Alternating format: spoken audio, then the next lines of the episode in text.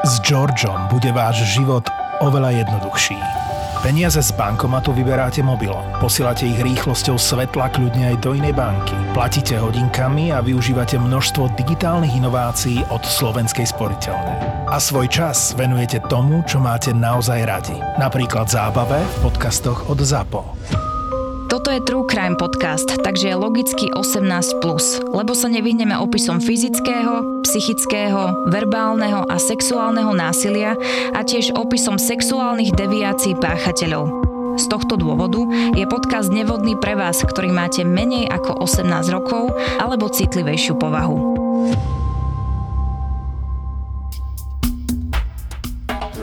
Modlím sa k Všemohúcemu. Nech mu nerobím to, čo on mne. Učte moje milované deti, ktoré boli zotročené. Siahať neustále po svetle. Toľkokrát som sa modlil. Toľkokrát som sa modlil za teba. Modlil sa za teba. Slzy stekajú rýchlo, tvrdo a chladné ako bolesť. Dokonca aj pohodlie kameňa by bolo lepšie. Nemať silu a múdrosť bojovníka, musel by som sa vzdať. Ale som vďačný, že som silný ako som a budem sa snažiť najlepšie ako viem.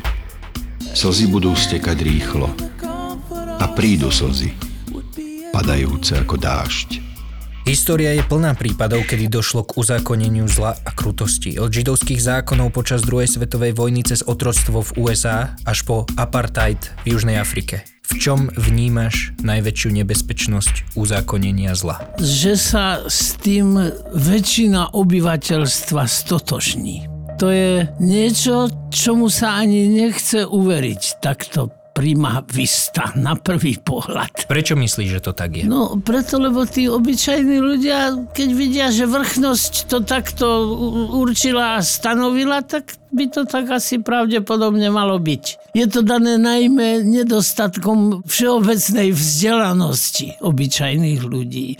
A myslím si, že v našom štáte vzdelanosť práve tým smerom smeruje, aby boli vychovávaní takíto obyčajní ľudia. Známe sú aj prípady z minulosti, napríklad z druhej svetovej vojny, kedy práve tí najkrutejší na židovské obyvateľstvo boli ľudia, čo predtým zastávali úplne normálne povolania, učitelia, zdravotné sestry, úradníci a tak ďalej. Je to znak toho, že v ľuďoch sa skrýva oveľa viacej zla a temna, ako to možno na prvý pohľad tak vyzerá? Zopakujem tú vetu, ktorou sa v priebehu týchto našich sedení zaoberám až klišéovite. Človek nie je najvydarenejší živočíšny druh. Takže je v ľuďoch pravdepodobne viacej zla, než na prvý pohľad. Tak neviem, či sa by som sa to takto odvážil povedať, ale je v nich veľa zla. Som z toho smutný.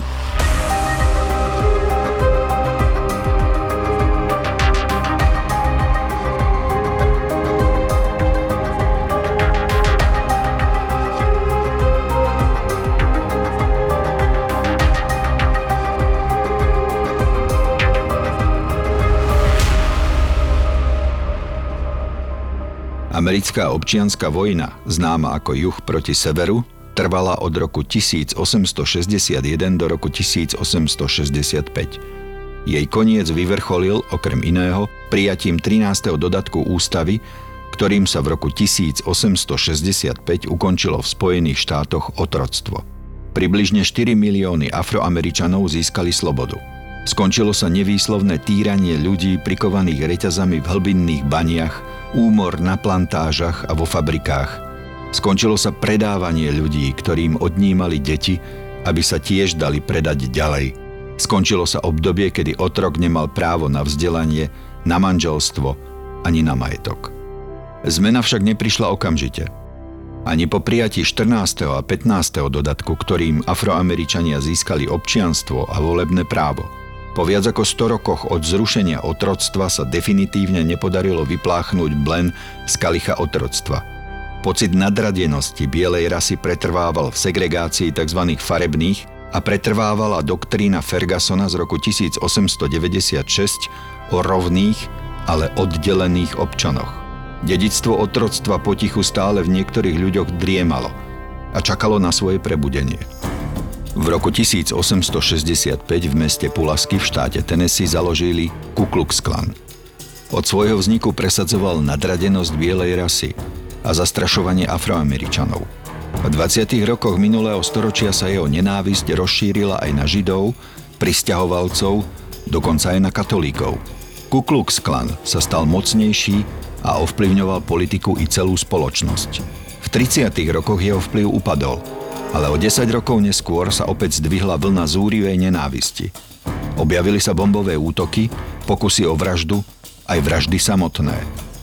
V spoločnosti vyvolali všeobecný strach, pretože Ku Klux Klan neterorizoval len ľudí s čiernou pleťou, ale aj tých, ktorí sa ich zastávali. Čím to je, že ľudia sa tak strašne radi delia na skupinky, na naši a tí druhí? Ja napríklad mám pocit ohrozenia zo strany tých druhých a preto patrím k našim, alebo spájam sa a zbližujem sa a vyhľadávam tú skupinu ľudí, ktorá mi je svojou ideológiou a svojim myslením blízka. A to pretrváva doposiaľ.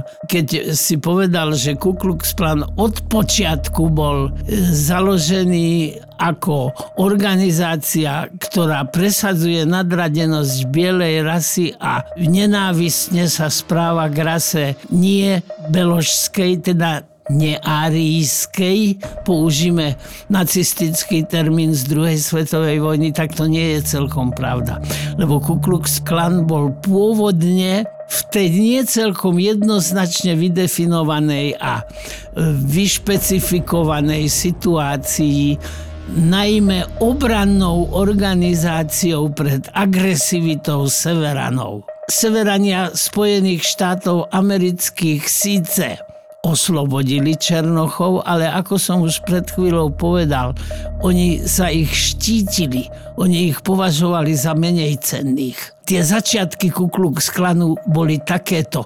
Potom sa to zvrhlo v jednu príšernú, desivú, nenávistnú voči každému nie übermenšovi. Vtedy sa asi pravdepodobne tá zneužitá ničeho filozofia, vtedy sa to tak začalo konštituovať, začalo sa to formovať a pretrváva to dodnes. Rasová segregácia, nadradenosť, rasové nepriateľstvo v Spojených štátoch severoamerických pretrváva.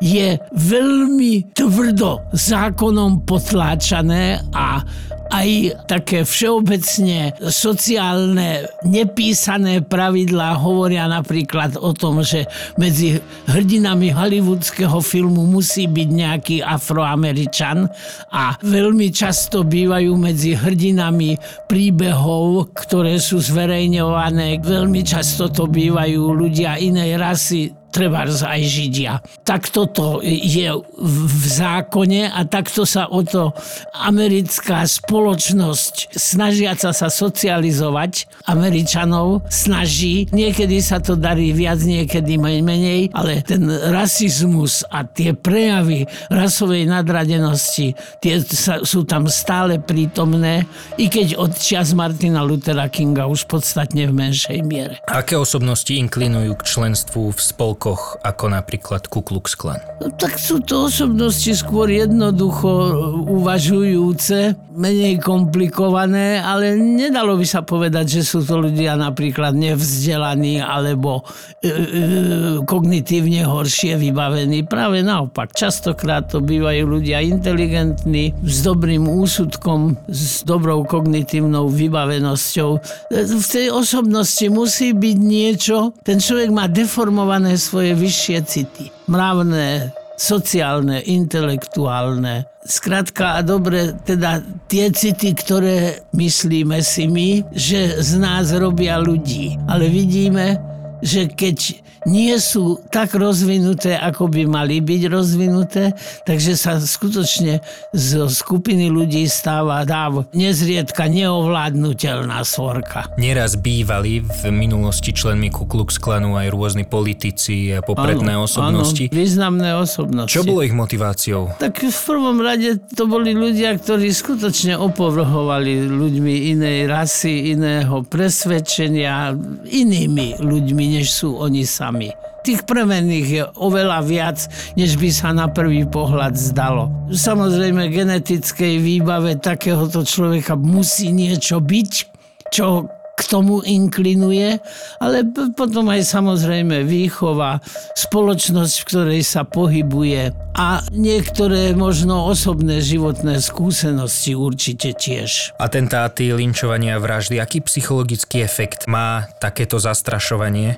No tak lynčovanie to pochádza skôr z divokého západu a to nemalo s rasizmom nič spoločného, keďže tam neexistoval zákon. Tak tam bol zákon silnejšieho a ktorí boli slabší, tí sa museli združovať do takých zoskupení, v ktorých sa stali silnejšími, pretože napríklad, keď ti ukradli na divokom západe kone, tak si bol vlastne ťa pripravili o život, pretože bez koní si nemohol existovať. No a takýchto ľudí potom priviazali za dolné končatiny k nejakej halúzi na strome a hádzali do nich kamene, až dokiaľ taký človek... A tento názov si požičali členovia Ku Klux Klanu a takýmto spôsobom útočili na asi pravdepodobne aj konali. Rasová nadradenosť je niečo, čo je pokrivením osobnostnej štruktúry a pokrivením charakteru tohoto človeka. Je to zneužitie rôznych pseudohumanistických a rôznych filozofických smerov aj filozofických systémov.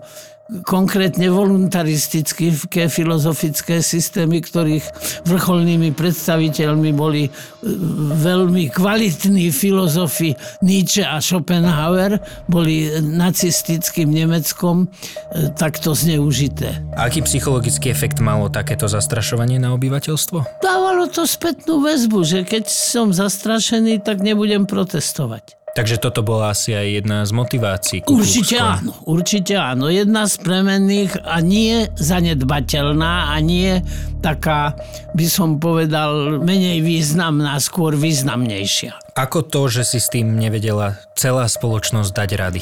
No tak nakoniec si s tým spoločnosť do značnej miery niekedy úspešnejšie, niekedy menej úspešne poradila. Ale fakt je jeden, že obdobie po občianskej vojne v Amerike bolo obdobím veľmi kontroverzným a teda odvážim sa to povedať veľmi krutým. Veľmi zle sa tam zaobchádzalo s černochmi. Veľmi zle sa tam zaobchádzalo s ľuďmi, ktorí černochov zamestnávali, ktorí boli na strane černochov. V 50. rokoch bola americká Florida jedným z ohnísk rasového napätia. Segregácia tzv. Čiernych a farebných bola vynúcovaná v školách, vo verejnej doprave, na plážach, v reštauráciách. Afroameričania na Floride nemali prístup ku kvalitnému vzdelaniu, k zdravotnej starostlivosti a rovnakým pracovným príležitostiam, tak ako bieli občania. Všetko pod heslom rovný, ale oddelený. Tento nezmysel však už nebolo možné dlhšie obhajovať a o slovo sa prihlásili aktivisti, ktorí žiadali skutočné rovnaké občianske práva. Jedným z nich bol Harry T. Moore. Harry Tyson Moore sa narodil 18. novembra 1905 v Houstone na Floride. Na Florida Memorial College získal učiteľský diplom. Čoskoro potom sa začal zasadzovať o zlepšenie vzdelávacích štandardov afroamerických študentov. Bojoval proti rasovej nespravodlivosti, lynčovaniu. Často sa kvôli tomu dostal do nebezpečných situácií, ale vytrval a darilo sa mu. V roku 1926 sa Harry zosobášil s Harriet Simpsonovou. Bola to tiež pedagogička a zdieľala rovnaký zápal pre angažovanosť v boji za občianske práva čiernych. Absolvovala Bethune Cookman College a rovnako ako jej manžel mala dôležitú pozíciu v NAACP, Národnej asociácii pre podporu farebných. Manželia Harry a Harriet spolu vychovali dve deti, a ich odvaha a odhodlanie z nich urobila výnimočný tím v boji za ľudské práva. 25. december je deň, kedy sa rozbaľujú na Floride a v celých Spojených štátoch darčeky. 25. decembra 1951 však v rodine Moorovcov ešte nič nerozbaľovali. Rodina čakala, kým sa vráti domov ich mladšia dcéra Evangeline. Bola so starou mamou vo Washingtone a zatiaľ ešte sedeli vo vlaku. V ten istý deň Harriet a Harry oslavovali aj 25. výročie svadby. Ale to im nebolo dopriaté.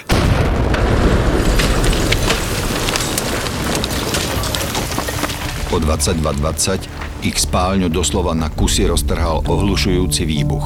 Jeden zo svedkov neskôr uviedol, že ho bolo počuť niekoľko kilometrov od Mims, kde rodina na Floride bývala.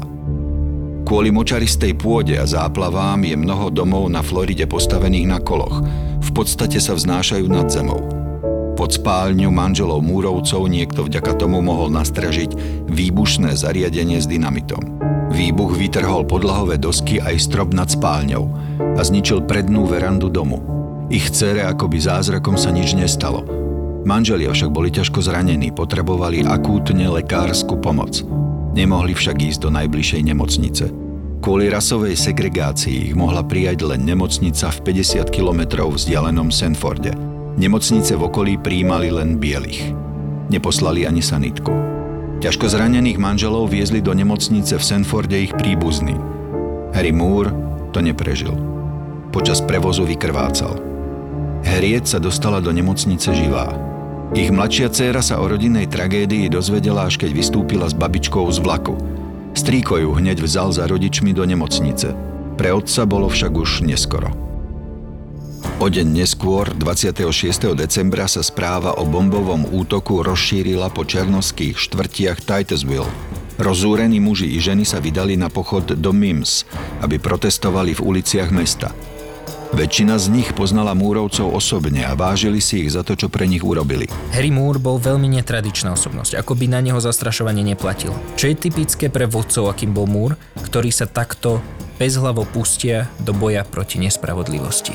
Sú odvážni a majú veľmi dobre vyvinutý zmysel pre spravodlivosť. Myslím si, že predsa len musia mať aj dobrodružnú povahu, pretože ten pocit ohrozenia, v ktorom sa stále ocitajú, tak ten je veľmi vyčerpávajúci. Je to tiež istý pozitívny druh nejakej psychickej výhybky, možno nejaká pozitívna deviácia? My hovoríme, že aj také osobnosti, ktoré rebelujú a bojujú za spravodlivosť, nezriedka bývajú neštandardné a dá sa o nich hovoriť ako o poruche osobnosti a dokonca niektorí ich zaraďovali medzi psychopatov, pretože psychopatia je osobnostná štruktúra, ktorá svojim konaním a svojou existenciou škodí nielen iným, svojmu okoliu, ale aj sebe, alebo dokonca len sebe. Čo odlišuje ľudí na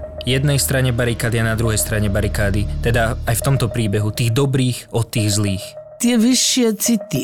Ocitujem svojho obľúbeného filozofa. Čo ma najviac v živote fascinuje, je hviezdne nebo nado mnou a kategorický imperatív vo mne. Ten kategorický imperatív tí dobrí majú a tí zlí ho nemajú, respektíve majú to celé zdeformované a pokrivené. Správa o smrti Harryho Moorea sa dostala na titulky novín. Bývalá prvá dáma, manželka bývalého prezidenta Eleanor Rooseveltová, vyjadrila verejne svoj smútok. Publicita pomohla zvýšiť povedomie o občianskych právach, ale na druhej strane mal atentát zastrašujúci až ochromujúci účinok. Registrácia voličov na Floride sa zastavila. Ľudia sa báli Ku Klux Klanu. Jeho členovia terorizovali, linčovali, strašili. Afroamerickú komunitu sa snažili umlčať. Ťažko zranená Harriet Moorová v interviu z nemocnice povedala reportérovi: Už nie je za čo bojovať. Môj dom je zničený. Moje deti sú už dospelé, nepotrebujú ma. Ostatní môžu pokračovať. To boli jej posledné slová pre verejnosť. 9 dní po hospitalizácii a iba jeden deň po pohrebe manžela Harriet na následky výbuchu zomrela. Výbuch v roku 1951 vyvolal sériu trestných konaní. V priebehu 10 ročí sa tak stalo v 5 samostatných vyšetrovaniach. Prvé viedla hneď po incidente FBI. Skončilo sa po 4 rokoch v roku 1955. Druhé sa na popud šerifa okresu a štátnej prokuratúry začalo v roku 1978. Tretie začalo Floridské ministerstvo pre presadzovanie práva v roku 1991, a v roku 2004 inicioval Úrad pre občianske práva generálneho prokurátora Floridy 4. vyšetrovanie.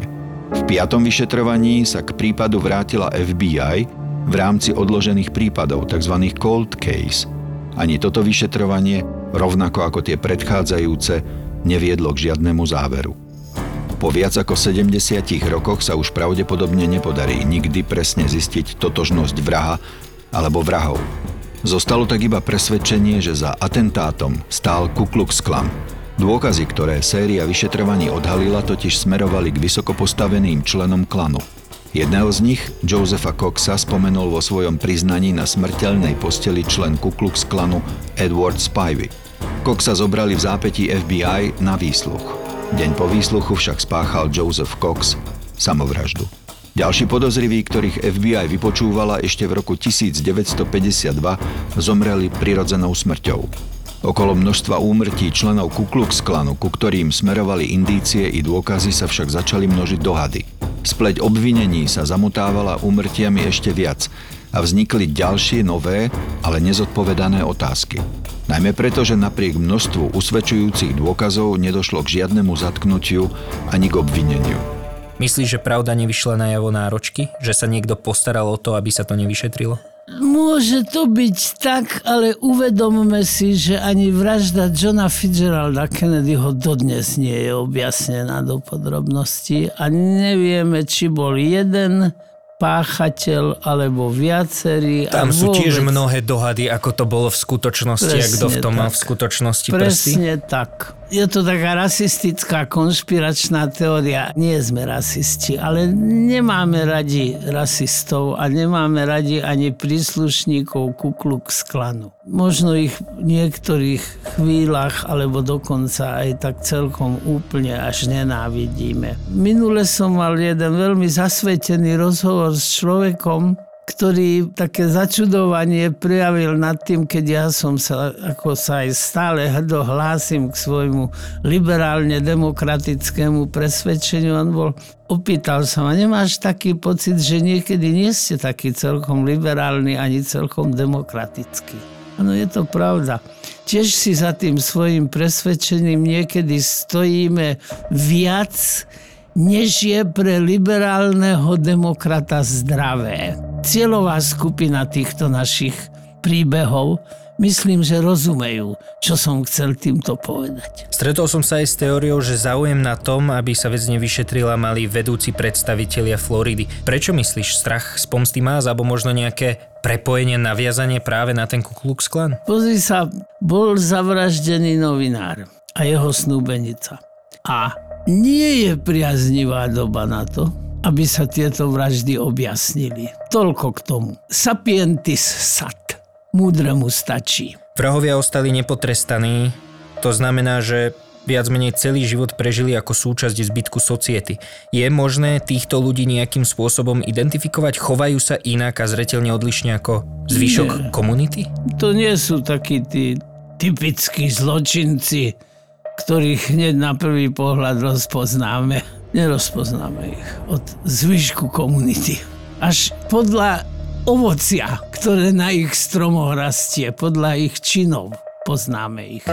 V roku 2011 oddelenie Ministerstva spravodlivosti pre občianske práva oficiálne spis federálneho vyšetrovania uzavrelo.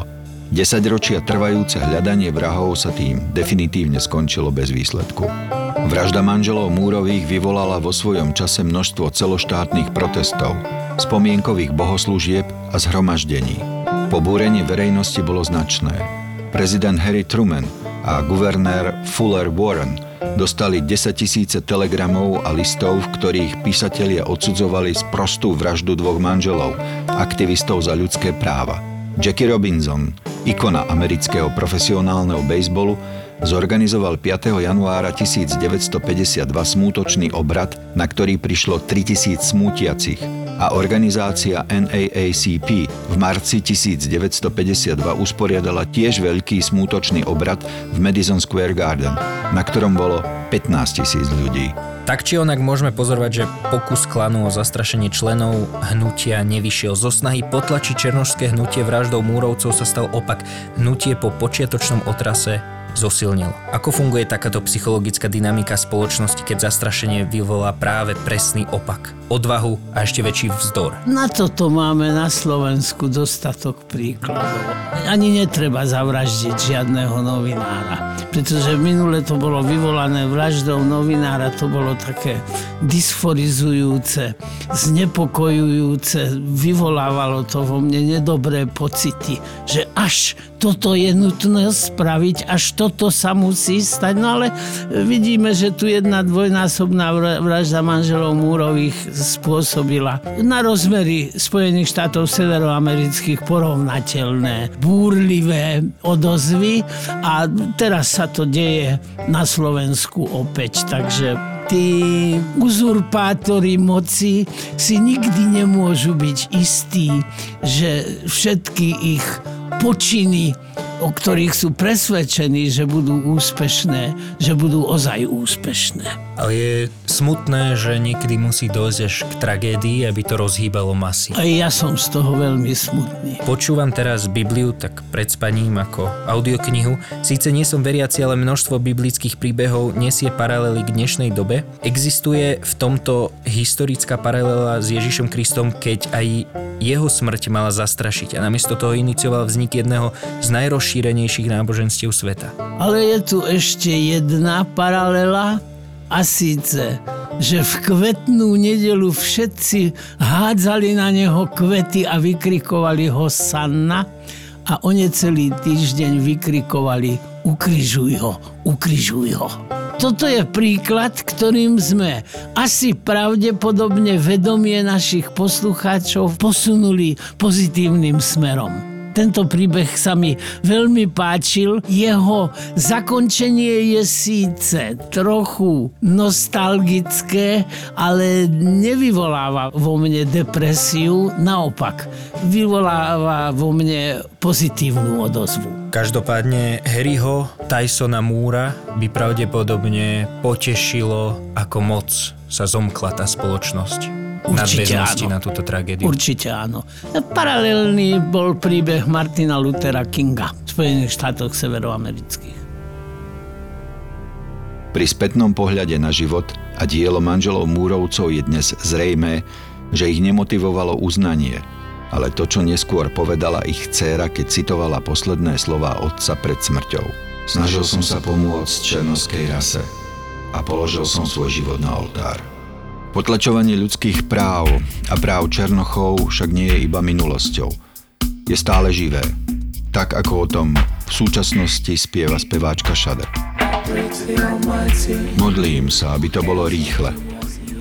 Hoci slzy budú padať studené ako bolesť. Modlím sa k Všemohúcemu. Nerobme mu to, čo on nám. Naučte moje milované deti, že som bol otrokom. Ale neustále siahajte po svetle. Múdrosť je plameň. Múdrosť je statočný bojovník, ktorý nás vyniesie k slnku. Modlím sa, aby to bolo rýchle. Hoci prídu slzy, padajúce ako dážď. Tak veľakrát. Tak veľakrát. K tomu, že všetko zlé je na niečo dobré, predsa len mám ešte jednu pripomienku. Tí Afroameričania doniesli blues a od neho sa rozvinul jazz. A to je niečo, čo je môjmu srdcu veľmi blízke, ale poznám veľa ľudí, ktorých srdcu je to blízke, i keď je to menšinový hudobný žáner, ale jeho obdivovatelia sú veľmi verní a zarputilí fanúšikovia. Takže nebyť toho, že prišli tí Afroameričania do Severnej Ameriky, tak by sa tento hudobný žáner pravdepodobne nebol vyvinul.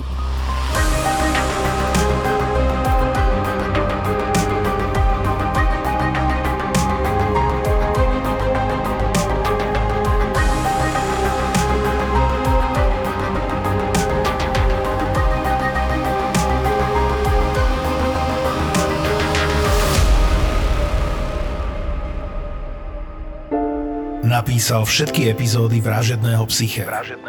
Smrť v nich opísal na 100 spôsobov. Každá z nich sa ho dotkla. Pred niekoľkými rokmi ho však smrť zasiahla dvakrát tak, že ho takmer zlomila. Tie dva prípady nikdy vo Vražednom psyché neopísal a ani nikdy neopíše. Smrť malého dievčatka a jej otca rozdelila Slovensko. Nikto nedokázal pochopiť, ako sa môže stať, že otec zabudne na svoju dcéru v aute. A ani ja. Kým som s tým otcom a jeho manželkou neprežil všetko doslova, ako v priamom prenose. Ten otec bol totiž jeho najbližší priateľ a on sa s ním predtým kamarátil desiatky rokov. Veselých, bláznivých. A potom prišla tragédia. Najprv céry a neskôr jej otca. Môj život s Jojom je strhujúca kniha plná smiechu aj slz, ktorú napísal Dušan Budzák, autor literárnej predlohy podcastov Vražedné psyché. Ohurujúce svedectvo o tom, ako sa každému z nás môže stať, že zabudneme na svoj najväčší poklad napriek tomu, že ho nesmierne milujeme. Ale nenechajte sa pomýliť. Hoci v knihe opisujem smrť, je plná aj smiechu a radosti. Je v podstate ako náš život. Plná úsmevu aj slz. Alebo ako znie podtitul knihy. Aj tie najväčšie tragédie majú svoj šťastný začiatok. Knihu Môj život s Jojom dostanete v každom kamennom knihkupectve aj knižných e-shopoch, no a link na jeden taký sme vám nechali v popise tejto epizódy. Ahoj, tu Richard Mažonas, moderátor Vražedného psyché. Dobrý deň, som doktor Svetozar Droba, forenzný psychiater a poradná časť podcastu Vražedné psyché. Naplno sme rozbehli náš profil na novej aplikácii Tall.dog, kde nás môžete podporiť zakúpením členstva. A čo za to dostanete? Exkluzívny prístup k obsahu, ktorý sme pre vás pripravili. Môžete sa tešiť na úvod do forenznej psychiatrie, kde vysvetľujem základné pojmy, ktoré by mal poznať každý, kto sa zaujíma o túto tému. Taktiež sa môžete ponoriť do investigatívnej dokumentárnej videosérie, kde hľadám odpoveď na otázku, čo sa stalo s obľúbeným internetovým zabávačom Dušanom Gogom. A to nie je všetko. Každý týždeň budete mať prístup k našej debate na kávičke s psychiatrom, kde s Richardom preberáme tri zaujímavé témy zo sveta True Crime, histórie, psychiatrie a filozofie. Je to tiež priestor pre vaše otázky, ktoré radi zodpovieme. A ako bonus dostanete aj extra nahrávky z našich rozhovorov k jednotlivým prípadom, ktoré sa do finálnej podoby epizódy nakoniec nedostali. Vaša podpora nám umožní prinášať vám ešte viac fascinujúceho obsahu. Pridajte sa k nám na Toldo a staňte sa súčasťou našej komunity. Link nájdete v popise epizódy. Ďakujeme. Zapo. Zábrná v podcastovách.